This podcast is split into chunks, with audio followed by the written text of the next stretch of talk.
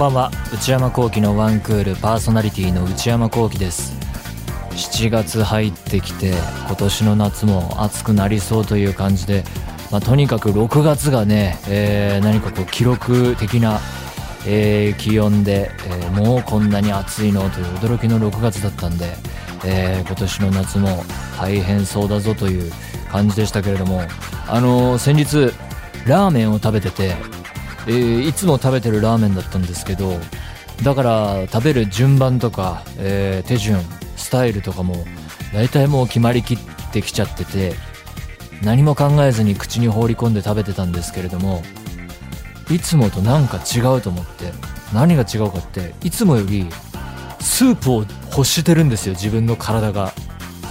レンゲ使ってすくう回数が多いなと思って。それであ私は今塩分が足りていないんだなっていうことを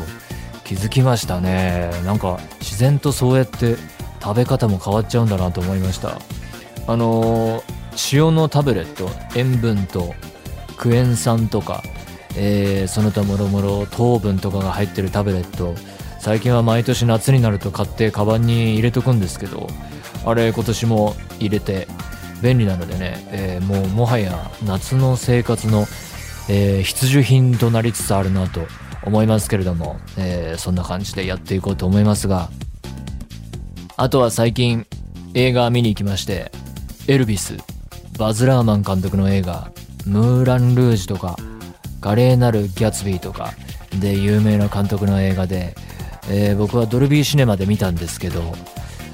あのエルビス・プレスリー20世紀ナンバーワンアーティストの一人彼の電気映画これがまあねオープニングがすごくてえー、もうギラギラしたロゴから始まってもうギラギラドカドカっていう感じで迫力がすごい。そして上げ感こう見ている、まあ、画面内のテンションもそうだし見ている人の気持ちをとにかく上げに徹した感じとえー、そしてテンポ感怒涛のテンポ感のオープニングがすごくて画面分割のスプリットスクリーンとかもすごい多用してて。でそこに音楽と SE が組み合わさってカットバックが使われたり、まあ、とにかくすごい勢いで進んでいくオープニングで呆然としてたんですけど。で、まあ、冒頭がとにかく素晴らしくて。であこれでひとまず落ち着いて上げるところまで上げてじゃあ腰を据えて、えー、エルビス・プレスリーの人生が語られていくのかなと思ったらそこからテンション変わらずにずっと突き進んでいくので本当にびっくりしちゃいましたね、えー、ストーリー的にはエルビス・プレスリーがあのような問題を抱えているってことは全然知らなかったのであそうなんだって映画館で初めて知ることばかりでそういう意味ではえー、退屈することなくあこういうことがあったんだとかマネージャーにこんな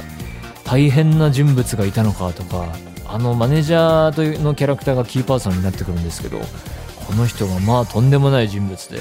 そことの関係性とかねすごい物語なんですけどまあそういう、えー、普通の電気映画音楽アーティストを描いた映画とはちょっと違う作りになっていてギラギラ度がすごいので好みはかなり分かれると思います。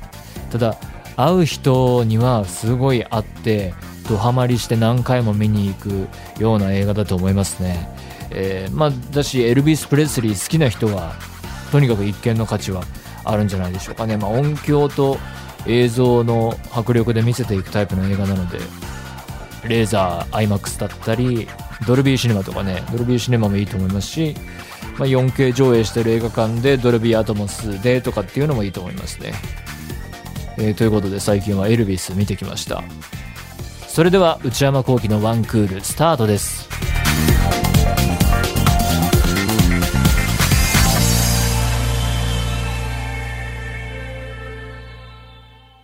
それではお便りを紹介しますラジオネーム小ネギさんからいただきました大学生の方内山さん、スタッフの皆さん、こんばんは。いつも通学時に Spotify で拝聴しています。最近関東甲信をはじめとした様々な地域で、梅雨明けが発表され、気温も一気に上がり、ついに夏が来たなと思うばかりです。私は梅雨明けや気温の上昇以外でも夏を感じるタイミングがあります。それは、弟が TM レボリューションさんが歌うホットリミットのワンフレーズ。よう、せい、夏が胸を刺激する生足魅惑のマーメイドを頻繁に歌い出すことです。弟さんが歌うと。あ、夏来たな、と密かに感じます。こんな感じで私は夏を感じるのですが、内山さんはどのようなタイミングで夏を感じますか？読み返すととても中身のないメールですが、夏を感じるタイミングを共有しつつ、夏か冬なら夏が好きという内山さんの夏を感じるタイミングが気になり送らせていただきます。よろしくお願いします。最後になりましたが、暑い日が続いておりますので、体調を崩されぬようどうぞご自愛ください。陽気な弟さんですね。TM レボリューション、ホットリミット。どのようなタイミングで夏を感じますか？暑さはもちろん、湿度ですね。春がどんどん進んで、ああ、やっと暖かくなってきたな、もうすぐ夏が来るんだなっていう暖かさと、夏の暑さの決定的な違いは湿度だと思いますね。ジメジメ感で、春の暖かい状況は、冬の寒さと比べると、あ、暖かくて気持ちいいな。えー、ちょっと汗少しかくぐらいでも全然あったかい方がいいやって思ってたのが、えー、気温も多少上がり、湿度がガッと上がってくると、もうジメジメして本当に嫌だな、あ、暑さが最悪だなって思うようになるので、湿度の有無だと思います。まあでも、何はともあれ、今年は本当にいきなりガッと来たのでね、びっくりしましたよね。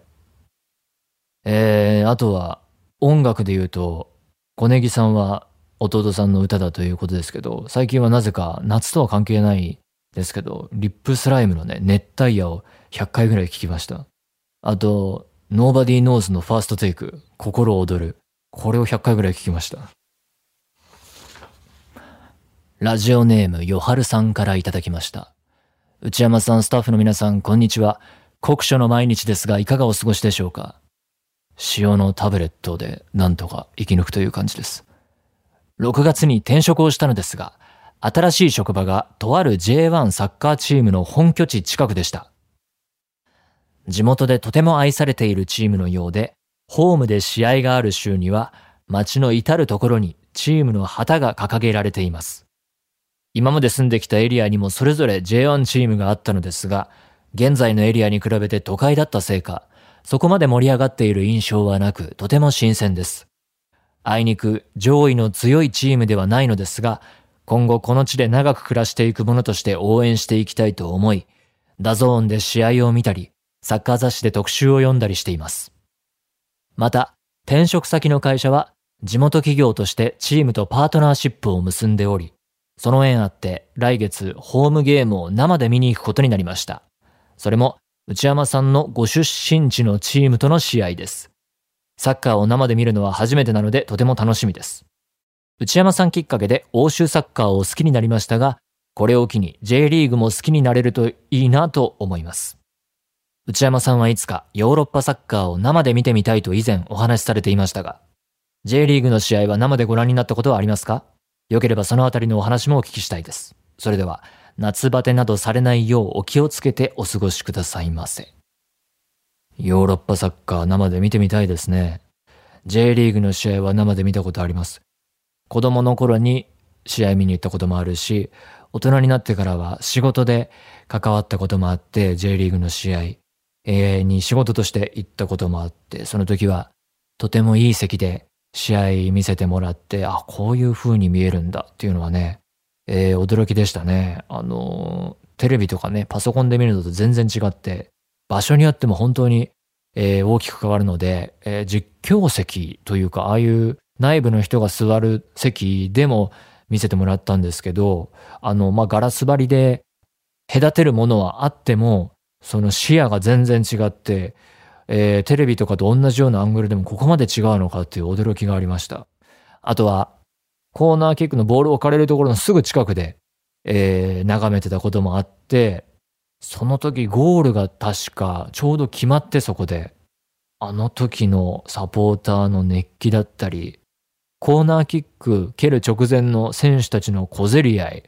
えー、ポジション取りの争いの迫力とかもすぐそばだとやっぱ全然違ってですね。あ、ここで見るとこんな感じかっていう驚きがありましたね。だから、えー、観客として見に行く時とかも、座る席で全然違うと思うので、ヨハルさんがその会社の関係でホームゲーム生で見に行くことになって、席がね、どこかによっても、まあ、ホーム側の席のどこかなんでしょうけど、あの、次見るときは、じゃあ違うところでエリアで見てみようとかってやると、なんか多分、その、サポーターの、なんて言うんだろう、熱気の度合いっていうか、えー、すごいルールがあったり、ここはこうやって応援するとか、難しい席っていうのかな、そのパッと入って、えー、しきたりが分かりにくいところもあると思うんですけど、なんかいろいろ場所を変えて、席変えてみると、えー、全然違った風景が広がってるのは当たり前のことですが、そうするとね、全然違って見えてくるので、いろんな席で見ると楽しいんだろうなと思います。ということで、何でもいいので送ってみてください。皆様からのお便り引き続きお待ちしています。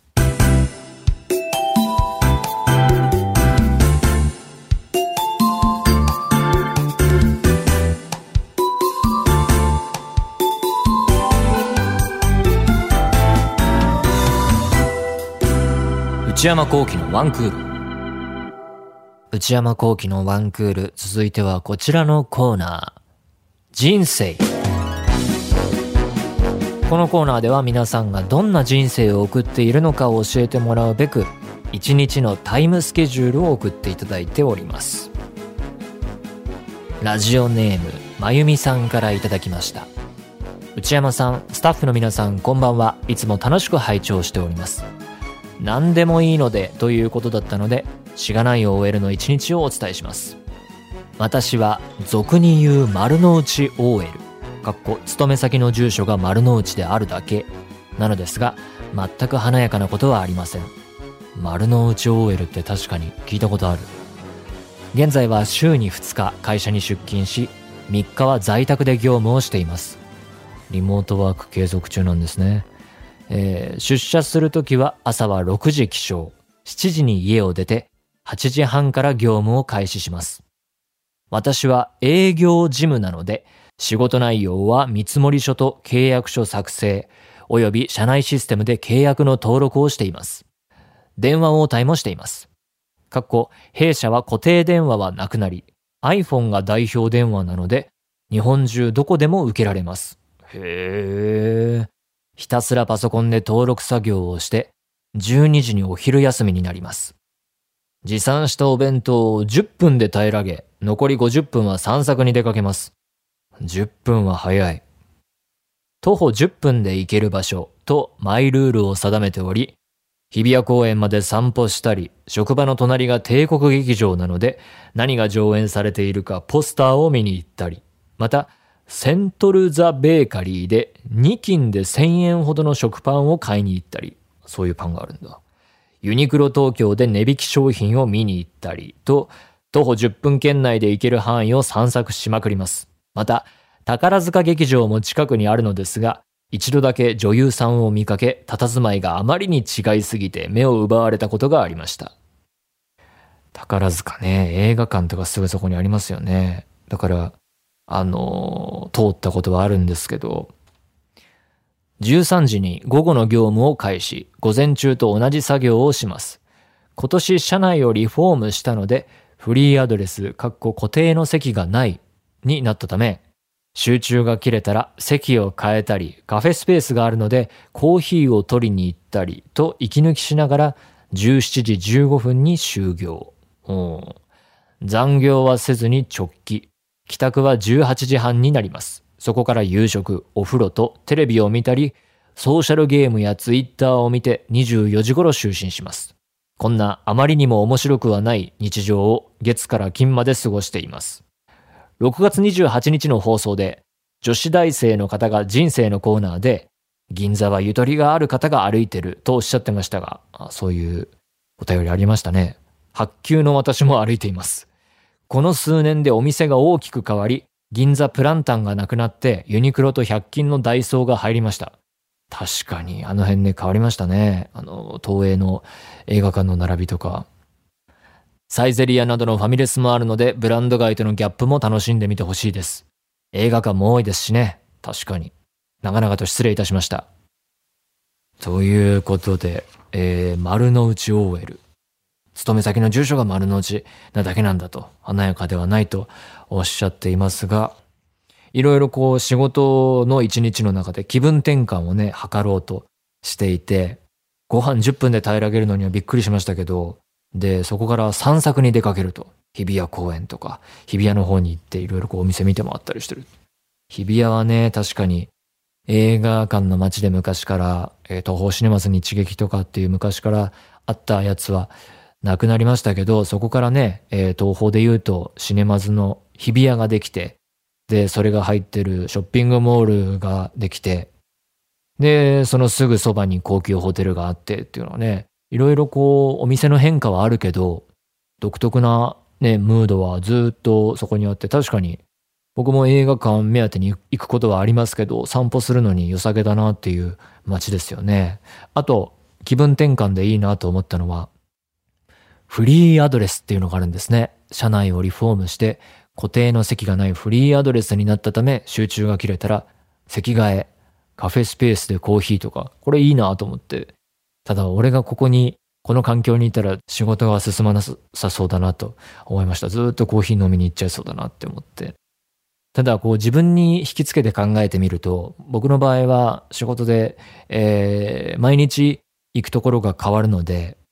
で、だし、一日の中で複数件仕事があったら、そのために、あっちのスタジオ行って、こっちのスタジオ行ってとか、じゃあ次は文化放送行ってとか、そういう風に場所が変わるので勝手に、それに伴って気分転換になってるのかなとか思ったりしました。続きまして、ラジオネームメイさんからいただきました。えー、小学校教諭、女性の方。内山さん、スタッフの皆様、こんにちは。一年生を担任している私の一日です。小学校一年生。6時、起床。ニュースを見ながら朝食や身支度を済ませる。7時、20分車を運転して小学校へ。7時30分、欠席連絡の対応や教室の準備。確かにそのくらいの時間帯に、休む休まないの連絡してた気がするな7時半早いって感じだけど、学校基準だとそうですよね。えー、7時50分、教室で子供を迎えつつ宿題の添削。親御さんと離れられず泣く子もいるので、安心させながら教室へ連れて行きます。小学校1年生ってそういう感じだったか。8時45分から12時25分。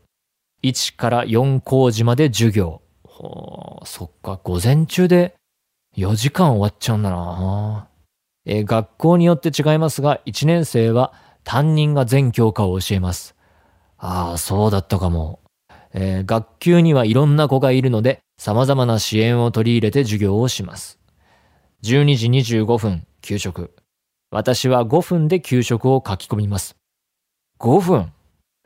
早い。えー、その後、保護者からの連絡、相談が書かれた連絡帳に返事を書きます。この時間は嘔吐をしたり、給食をこぼしたりする子が多いので、常に気を配ります。大変だ。一年生だと確かにそういうアクシデント多そう。13時5分、昼休みと掃除。昼休みは子供と運動場で遊びながら子供同士の人間関係を観察。喧嘩があれば解決のお手伝い。なるほどね。そういうことなのか。人間関係観察されてたんだ。はあ。14時45分。ご工事を済ませ、1年生は下校。14時50分から20時、教室の消毒。配布文書作成や会計。職員会議。懐かしい響き。職員会議。研修。行事の準備。教材研究などを行います。忙しくて朝からトイレに行ってなかったことに気づくのもこの時間。ええー。20時20分、車でワンクールを聞きながら帰宅。20時30分、入浴。おお、すぐお風呂。21時、テレビを見ながら夕食。最近は話し上手な芸能人を見て話の組み立て方を研究中。ええー、なるほどね。21時30分、YouTube を見ながら明日の準備と就寝準備。23時、就寝。教師の仕事は人手不足でブラックです。ねいろいろ報道とかで教師の働き方改革が急務だっていうのは記事でよく読むけど、こうやってね、実際のリアルな現場の人からの声だと重く響きますね。えー、きつい保護者対応や心が痛む出来事もたくさん経験してきました。それでもやめないのは子供のできたの瞬間を作り出せる仕事だからです。学校の中は外から見えづらく誤解も多いですが、大人も子供も一生懸命な現場です。これからも内山さんのご活躍をお祈りしています。ということでね、えー、小学校1年生を担任している先生の一日でしたけれども、えー、いろいろこうね、懐かしいなとか、あ、このキーワード覚えてるっていうこと、様々ありつつ、一つ印象的だったのが、その小学校っていうのを小学生目線でしかも見た記憶がおぼろげにあるくらいだから、そっか、5時間目？あるいは学年進んで6時間目終わっても先生たちはずっとそこからいろいろ仕事あったんだよなっていう、ね、まあ今っぽい教室の消毒だったり、えー、プリント作ったり、会計、職員会議、研修、行事、行事ね、教材研究などを行いますとかね。この辺まだまだ仕事続くんだろうなっていうのが新鮮に聞こえましたし、あとやっぱりね、こっから小学校は小学校でいろいろ、えー、1年生とかだとね、また年齢なりの難しさ、大変なところあるんだろうし、中学校とかは中学校でまたね、部活が入ってきて、部活の業務が増えてみたいな話も聞きますしね、えー、いろいろ大変だろうなと思いましたけれども、あとは、やる業務の種類が多いですね。えー、さっき並べたようなこともそうだし、小学校ってそうか、全教科教えるのかっていうのはね、大変ですよね。中高とレベルは違うにせよ、深いとこまで分かってないと、えー、一番初歩的な浅いところも教えられないだろうから、海外の学校とかってどうなんでしょうね。アメリカだったりヨーロッパだったり、あるいは、えー、アジアの学校とかは、えー、みんなどういうふうに教育してるんだろうとか思ったりしました。あとやっぱり給食の時間が短くて、それがちょっと大変そうだなとかね、いろいろ大変大変って積み重ねちゃいましたけど、えー、あと思い出したのが、自分の母校、卒業した母校で講演会をやった時に、いや、これ大変だ、慣れないっていうのもあったんですけど、1時間ぐらいだったかな。1時間ちょっと喋るだけで、あ、こんなに人の視線を浴びて、えー、やると大変なんだなって喋り続けるっていうのは、すごいハードだなと感じたので、先生っていうのはこれを1日4コマ5コマやってるのかと思うとね、えー、ちょっと衝撃を受けたことも蘇ってきました。はい。ということで、いろいろな人生があります。どんな人生でも構いません。皆さんの一日のタイムスケジュールをよかったら、えー、書ける範囲で教えていただければと思います。メールお待ちしています。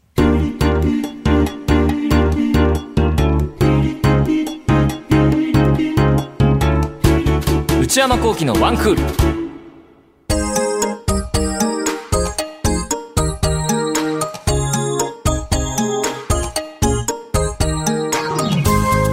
内山幸喜のワンクールそろそろお別れのお時間です。ここでお知らせです。新コーナーをやろうと思いますコーナータイトルはこちらクイズヤング 私が考えました。珍しく、初めてですかね。皆様からクイズを募集して、内山幸輝が答えるというコーナーをやりたいです。えー、内容は、えー、今10代とか20代前半くらいまでの人から募集したい。なんで世代を絞るかっていうと、えー、そういう方々から30代前半、今年32歳になる内山幸輝が、世代的に知らないんじゃないの？とかそういう知らなそうなことをクイズ形式で募集して、私が、えー、頑張って答えていくというクイズコーナー。えー、まあ、年齢的にそういうぐらいを想定していて、別にその、まあ、それで学校通ってる人っていうふうに漠然と考えたんですけど、別に学校通ってないっていう人もゆるい感じのコーナーですし、なんとなくの想定年齢です。で、なんでこのコーナーをやろうかと思ったかというと、えー、もう今やヤングの人たちの生活必需ツールとなっている TikTok、インスタも、まあ、ほぼ触れない、アプリが入っていない、えー、内山幸輝に、えー、ツイッターは、そのニュース見たりとか、映画のこととかね、サッカーのこととかの情報収集で、はかろうじて見ているけれども、より下の世代もやっているであろう、そっちを見ていない内山幸輝に、えー、自分より下の世代の流行、えー、常識、今の常識などを教えていこうという趣旨でやろうかなと思いました。なんかね、どんどんどんどん、えー、大人になって30代になって生活が保守化している傾向にある内山幸輝に新しいエッセンスを注いでくださいというコーナーです。だし、えーまあ、30代前半になっても自分の実年齢より、えー、年下のキャラクターを仕事でやることも全然まだまだあるのでその仕事の役にも立つのではないかという狙いもあってですね。で、どんなクイズがいいかなっていうのは別にこれっていうような、えー、特定のものはないんですけど、えー、世代、学校とかで流行っているものは今これが流行っています何でしょうこういうものですあれこれこうですとかでもいいしもっとうちはネタでもいいです